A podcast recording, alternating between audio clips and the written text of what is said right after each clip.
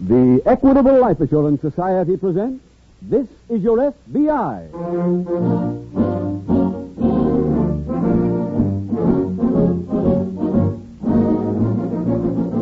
This is Your FBI, the official broadcast from the files of the Federal Bureau of Investigation. Presented transcribed as a public service by the Equitable Life Assurance Society of the United States and the Equitable Society's representative in your community.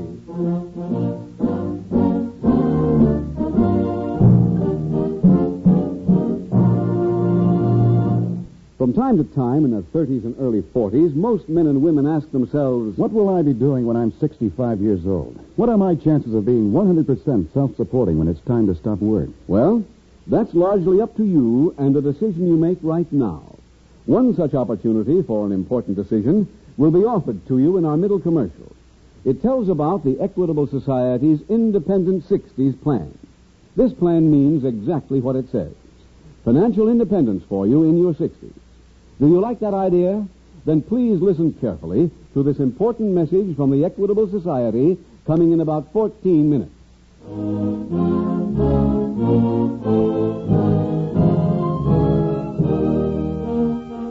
Tonight, the subject of our FBI file, Hijacking. Its title, The Roaring Twenties.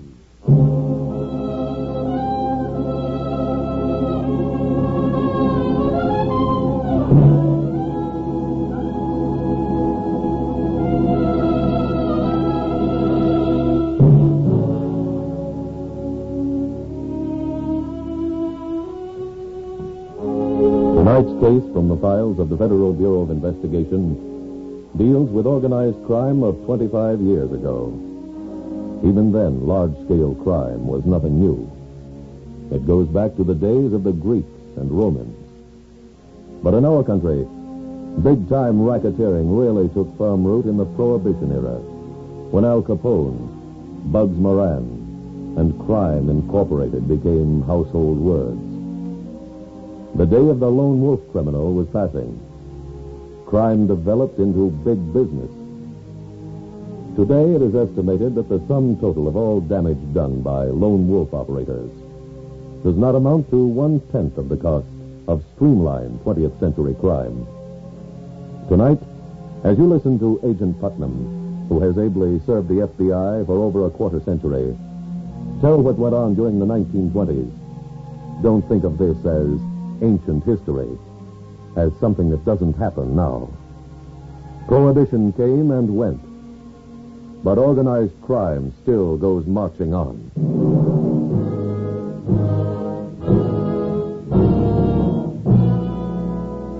Tonight's file opens in the coffee shop of a Midwestern city's railroad station. FBI Special Agent Jim Taylor has just entered and approaches the table occupied by his agent in charge. Oh, good evening, Mr. Putnam. Oh, hello there, Taylor. I thought you were in Brownsville. Oh, I just got off the train. Have you eaten? No, sir, I haven't. Well, sit down. Join me. Oh, thanks.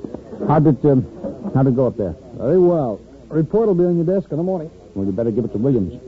I'm on my way to Washington. Oh? Mm-hmm. I'm waiting for the train now. Uh, do you wish to order, sir? Uh, yes, please. I'd like some ham and eggs. Take coffee with? Yeah, please. Okay. Say, Mr. Putnam, I hear you got your 25-year key. Mm-hmm, that's right. Now, congratulations, sir. Well, thank you.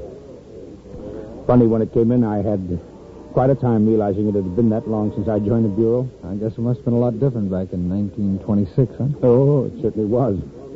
If I remember correctly, there were only nine field officers then and about 500 special agents. Uh-huh. What made you decide to become one, sir? Well, Mr. Hoover spoke to the graduating class at my law school. He sold a few of us the idea of making law enforcement our careers. How long had uh, Mr. Hoover been head of the Bureau then? Mm-hmm. Oh, a little over a year. People were just starting to believe the statement he made that he was going to free the Bureau of political influence. Tell me, what, uh, what kind of facilities did you have in those days? Very few. There was uh, no such thing as a crime lab. None of us had cars, including the director. I imagine working on a case then was more of an individual problem, Yeah, it was. Jim, how about a piece of this bread while you're waiting, huh? huh? Oh, fine. I, uh, I was just thinking about one of my first assignments. Oh? Well, let's hear about it. Well, kind of a long one. I don't mind. And you can fill in time till your train comes. Well, all right. You asked for it. I uh, got on with a friend of mine, a police detective named Adams. I was sitting at my desk one day when it called.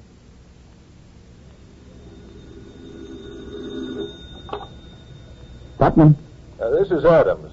Oh, hello, Johnny. Can you use another case, Tom? Well, what kind? Well, a motorcycle patrolman out on Route 9 stopped a truck for speeding. Uh huh. Driver tried to shoot his way past, and he didn't make it. He's in City Hospital now. Who is he? I don't know. Nothing on him? A dollar thirty in cash and a girl's picture. What about the truck? Well, the motor number's been filed off, and the license plates were from a stolen car. Oh, That's not what I called you about, though. Inside the truck, we found some boards that looked like they used to be part of crates. uh huh. A few carried stamps from the Broadway warehouse. Mm What it said on the labels, this was part of an interstate shipment, so I thought you might be interested. hmm. Well, I sure am. Any of your men gone by the warehouse yet? No, this word just came in. I thought I'd run over myself. Good. I'll meet you there.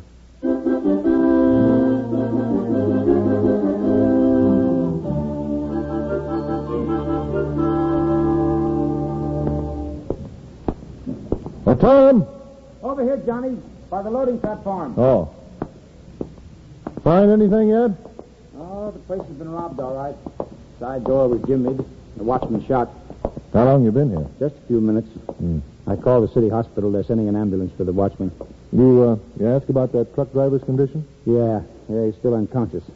You found out yet who he is? No, we don't have his prints in our file.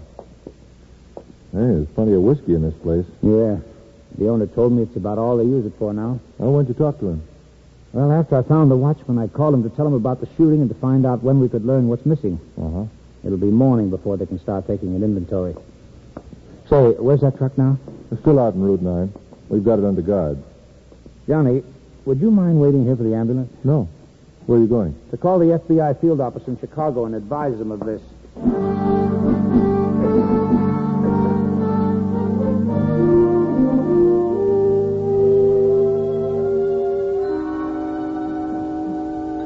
Well, Jim, the morning after we inspected the warehouse, they took an inventory. A little over a thousand cases of bourbon had been stolen. Hey, that's quite a haul. Yeah, even in those days, it represented about twenty-five thousand dollars. Here you are, sir. Oh, thanks very much.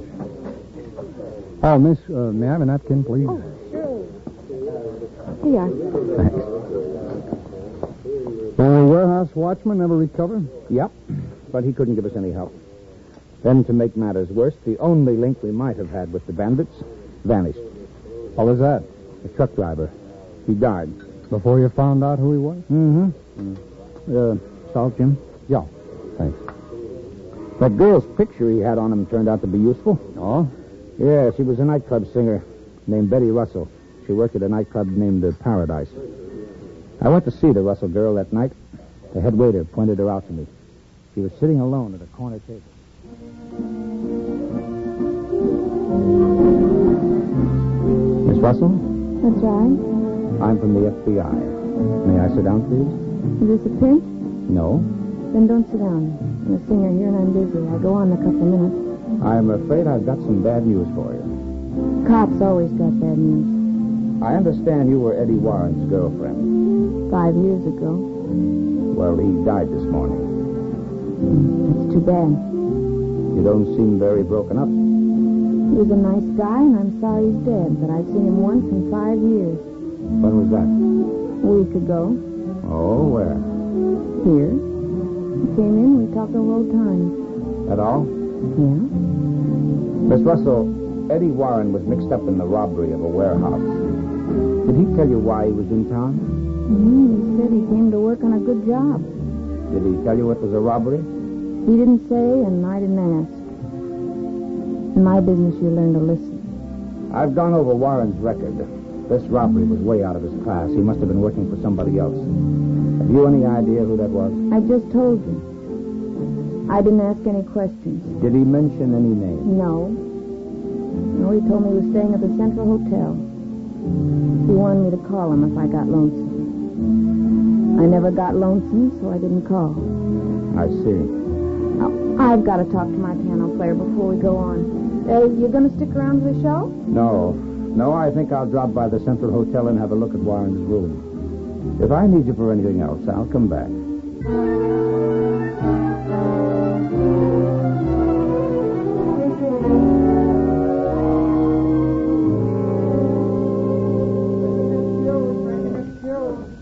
Sorry I'm late, Tom. Oh, that's all right. I went to the Paradise Club, saw Betty Russell. Oh, Warren's girlfriend, huh? She used to be. At any rate, Warren came to see her last week and said he was in town to go to work on a good job. He wasn't lying. The only other thing he told her is he was staying at the Central. You taking a look at his room yet? Yeah. Yeah, but all I found was a message slip. Somebody named Sherman called him. Sherman. He leave a number? No, no. Yeah, that could have been Al Sherman. Well, who's he? Well, He's a muscle man for Pete Brown. Say, I think you hit it. Why? Well, I went over the hotel phone records. Right after checking in, Warren called the Club Hollywood. Uh-huh. That's Brown's club, isn't it? Yeah, but try and prove it. Officially, it's owned by some corporation. Does Brown have any connection with the Central building? Mm, Yeah, why? Well, shortly after that phone call, Warren asked the doorman how to get there. His office is in the century. Johnny, let's find Pete Brown.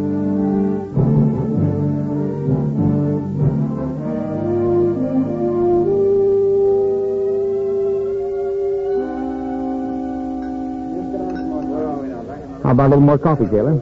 Yes, thanks. Well, go ahead, Mr. Putnam. Keep on with the story. Well, locating Brown wasn't easy. We followed his trail all over the city. Until about 5.30 in the morning, we got word he was at the arena. They didn't have all-night fights in those days, did they? Oh, no, no. It was being used then for a dance marathon. Remember them? Yeah, vaguely. Oh, it was a contest to see which couple could stay on its feet longest. Oh, yeah. The dancers were allowed 15 minutes off the floor every three hours. The big idea was to see that they didn't sleep. Why? Answer that, and you can analyze the 20s. The marathon craze started in a little ballroom. Before it was finished, the arena wasn't big enough to hold the crowd. This particular marathon was in its 28th day. We went there and looked around for Pete Brown. There's Brown, down in that box. Come on. Right. Couple number eight. Couple number eight. Keep dancing. One more stop and the judges will wave you off the floor. Morning, Mr. Brown. Oh, hello, Adams. You don't have to miss the name. Oh, I'd rather. Come on in, join us. Thanks. You know Al Sherman. Ah, yeah. This is Mr. Putnam. How do you do? Hello. He's with the FBI. Well, nothing will happen to us tonight, Al, with this kind of protection. Hey, get a load of that number 16, that killer. Mr. Brown, we've been looking for you most of the night. Hey, you should have tried this place first. I come here every night. Hey, Pete. Pete, the name of the number three team is collapsing. Look at the guy trying to drag us. They're being waved off the floor. Mr. Brown, can we go someplace and talk? About what? Business. Hey, stay on your feet. What's wrong with talking right here? It's a little public. Attention, contestants. Attention. We have a $10 prize for the couple who does the best title. Now go to it. What's on your mind? Eddie Warren, Who's this? a truck driver who died at Mercy Hospital this morning. That's too bad. I'm sorry to hear about anybody dying. I'll be glad to throw in a couple of bucks for his family if that's what you want. That the way you take care of all of your employees when they get killed? I don't understand. Eddie Warren was shot after taking part in the robbery of the Broadway warehouse. He was working for you at the time, Doing what? driving that truck. Well, what I need a truck driver for? You don't have to be that cute with us. One of my men finally located the number you forgot to file off the chassis of that truck. I don't know what either one of you guys is talking about. About an hour ago, the detective who found that number traced it from the factory to a dealer here. It meant waking up a lot of people, but we found out the truck was bought by the World Express Corporation. Well, then why come to me? Because you own the corporation. Oh, I own some stock in it, sure, but I own some in a lot of corporations. I'm practically a corporation myself. Nothing illegal about that, is Hmm? it? Mr. Sherman. Are you talking to me? Yes, I'd like to ask you a few questions. You. Did you know a truck driver named Eddie Warren? No. We hear you called him at the Central Hotel a few days ago. You hear wrong. Look, boys, I've heard as much as I want to. You think I was mixed up in a warehouse stick-up? Frankly, yes. Can you prove it? No. Well, let me know when you can. Right now, I'd like to watch the dancing. Al, Yep. go tell the guy I'm putting up 50 for the next sprint. And tell him to make it twice as long.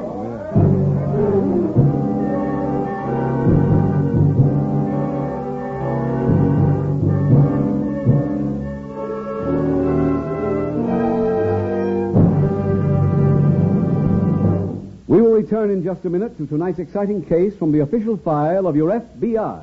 But now, listen. Hey, Carrie, that's the mail. Our check from the Equitable Society is due today. Every month, right on the dot, those equitable checks come to members who have paid up their Equitable Independent 60s plan. Checks that mean financial independence for life. And here's Mr. Frank Bailey to tell us how this plan worked out for him. I started my plan 26 years ago. Now it's all paid up, and I've quit work for good. In other words, Mr. Bailey, you're now enjoying the three freedoms that go with an independent 60s plan. First, freedom from money worries and job worries, financial independence. I'm 100% self supporting, Mr. Keating. I'll never have to ask my children for a penny. Second, with an equitable independent 60s plan, you're free to live anywhere you please. My wife and I still have our old home in Brooklyn, but we don't like cold weather, so we hit the trail for Florida every winter. Third, freedom to do the things you've always wanted to do. I'm a Dodger fan, naturally. Now at last, I've got time to see all the baseball I want. Brother, was it a lucky day for me 26 years ago when my Equitable Society representative proved to me that you don't have to be rolling in money to afford an independent 60s plan. That's a fact. You don't have to earn big money to begin an equitable independent 60s plan. Ask your equitable representative to explain why you probably have a big head start towards independent 60s because of your Social Security and the life insurance you already own. Often only a small amount of additional insurance is all that's required. Few dollars a week did it for me. Friends, why not profit by Mr. Bailey's experience? Phone your Equitable Society representative without delay or send a postcard care of this station to the Equitable Society. That's E Q U I T A B L E. The Equitable Life Assurance Society of the United States.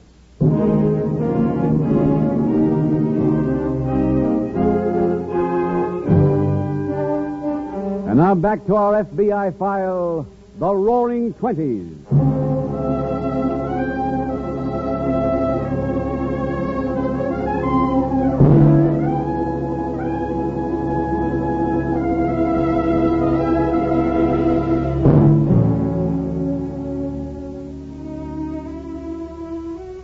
Pete Brown, to whom Special Agent Putnam has introduced us tonight, is a typical example of the underworld big shot, a man with many enterprises, from nightclubs and horse parlors to even shadier ventures.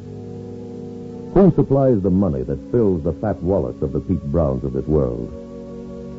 Didn't it ever occur to you that you may be contributing your share?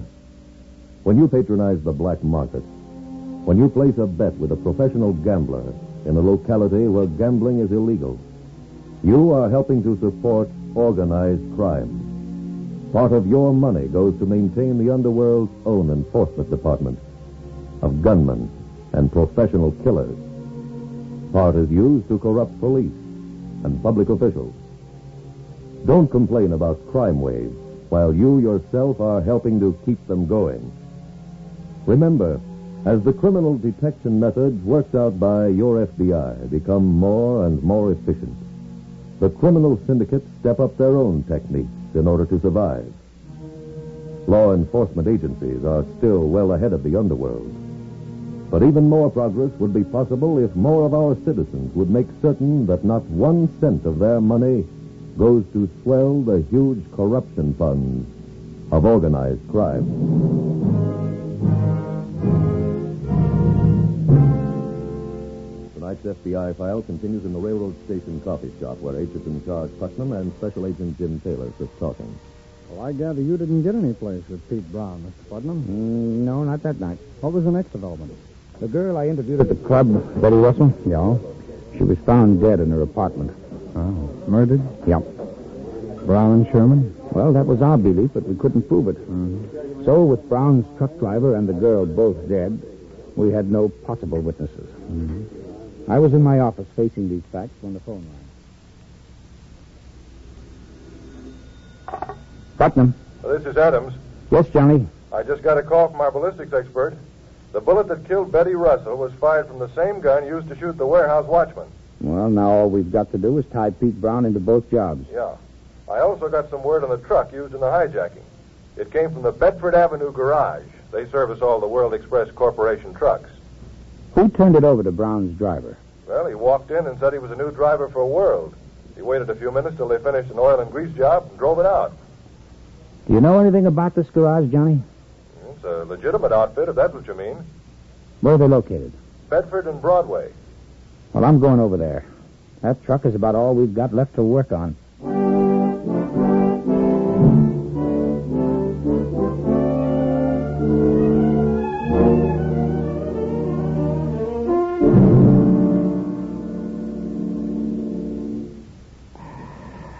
Well, we've been in here an hour, Pete. I'm all steamed out. Another couple of minutes, and we'll go get a massage. Okay.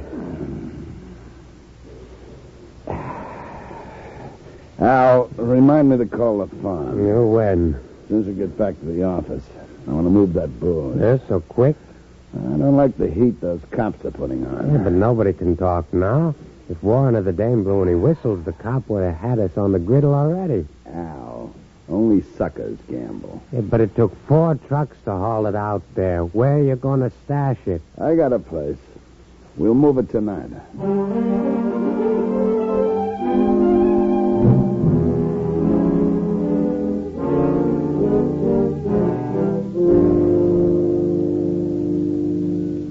Johnny, I think we got a lead. Oh, on Brown? On the warehouse robbery. Mm-hmm. The garage manager told me something about the truck Brown's driver picked up. After the oil and grease job, the garage took a speedometer reading. Yeah? Leaving there, the truck's mileage was exactly 12,000. Well, how does that help us? When the truck was stopped out on Route 9, the speedometer read 12,031. I drove from the garage to that spot. Mm-hmm. It's exactly 31 miles. Is the warehouse in a straight line between the garage and the arrest point? Yes.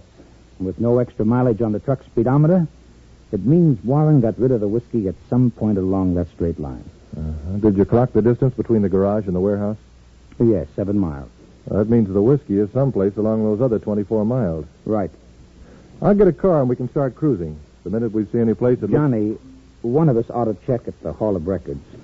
I'd like to know if Pete Brown owns any property out there. Well, suppose you do that, and I'll call in and leave word for you every half hour. Good. I'll do the same. If either of us gets anything, we'll pay Mr. Brown another visit.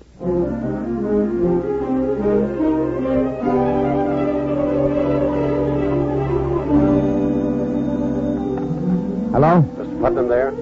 Speaking. This is Chief of Police Williams. John Adams hasn't checked in for the last hour. That's not good. Have you found what you were looking for? Not yet. I'm still going through the records. I'll call you back when I get anything. Good. Here's another batch of real estate records, sir. I'm just finishing these. Any sign of what you're looking for? Well, I haven't been. Wait a minute. I think this could be it. Huh? Yes. Yes, look, if the chief of police calls me, tell him I'm on my way to headquarters. Any call from Johnny Adams, Chief? Not a word. Well, I think we found what we're looking for. How many men can you spare? Oh, as many as you need. Good. Get him. We're going out to a farm on Route 9.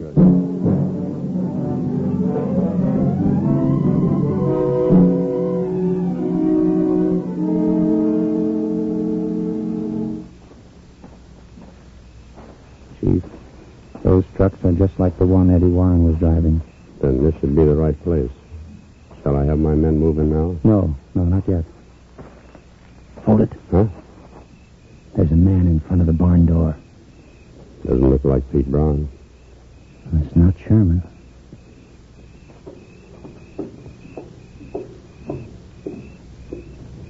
He's going inside. Yeah. Looks like he's left the door ajar. Come on.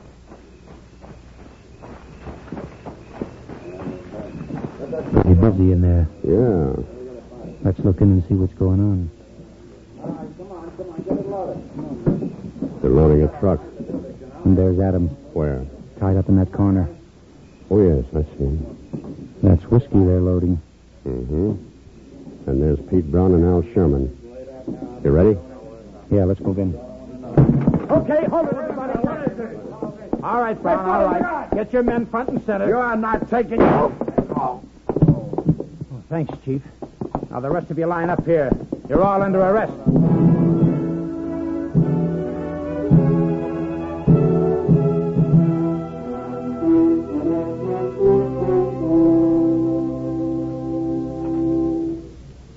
Mr. Putnam, why'd you go to that uh, particular farm? I remembered Pete Brown talking that night at the dance marathon about all his corporations. Oh, yeah.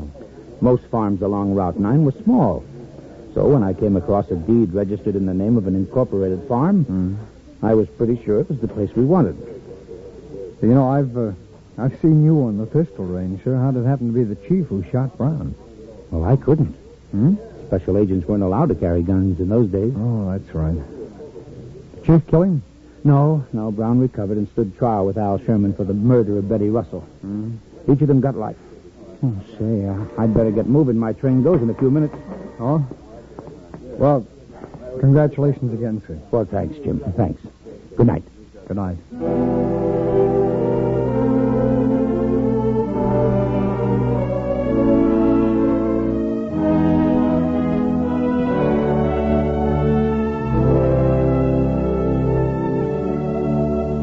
There are other men in the Federal Bureau of Investigation who wear the 25 year key as a sign of their long devotion to duty.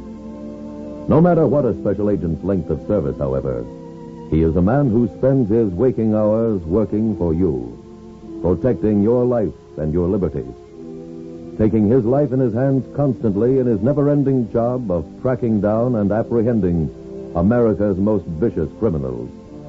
He is, in short, a man who lives by the motto of his organization, the motto of your FBI fidelity, bravery, integrity.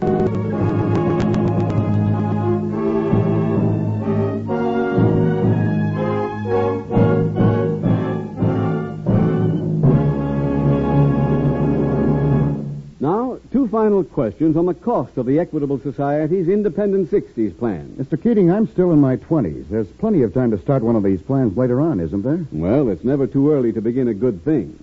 Start your plan when you're young, and your yearly cost will be exceptionally low. Well, about how much would it cost me every month? The amount of your Independent 60s plan is strictly up to you. Your Equitable Society man takes into account your present salary, your future income under Social Security, and the life insurance you now own. A comparatively small amount of additional life insurance may be all that's required. Get the exact figure from your Equitable Society representative, or send a postcard, care of this station, to the Equitable Life Assurance Society.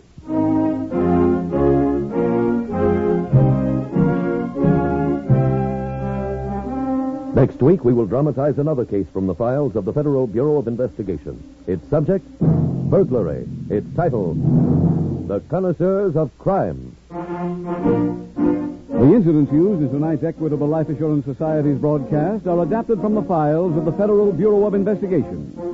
However, all names used are fictitious, and any similarity thereof to the names of places or persons, living or dead, is accidental. Tonight, the music was composed and conducted by Frederick Steiner. The author was Jerry D. Lewis. Your narrator was William Woodson, and Special Agent Taylor was played by Stacy Harris. Others in the cast were Ted DeCorsia, Tony Hughes, Wally Mayer, Charles Maxwell, Joyce McCluskey, and Paul Richards. This is Your FBI is a Jerry Devine production. This is Larry Keating speaking for the Equitable Life Assurance Society of the United States and the Equitable Society's representative in your community, and inviting you to tune in again next week at the same time when the Equitable Life Assurance Society will bring you another thrilling transcribed story from the files of the Federal Bureau of Investigation. The Connoisseurs of Crime on This Is Your FBI.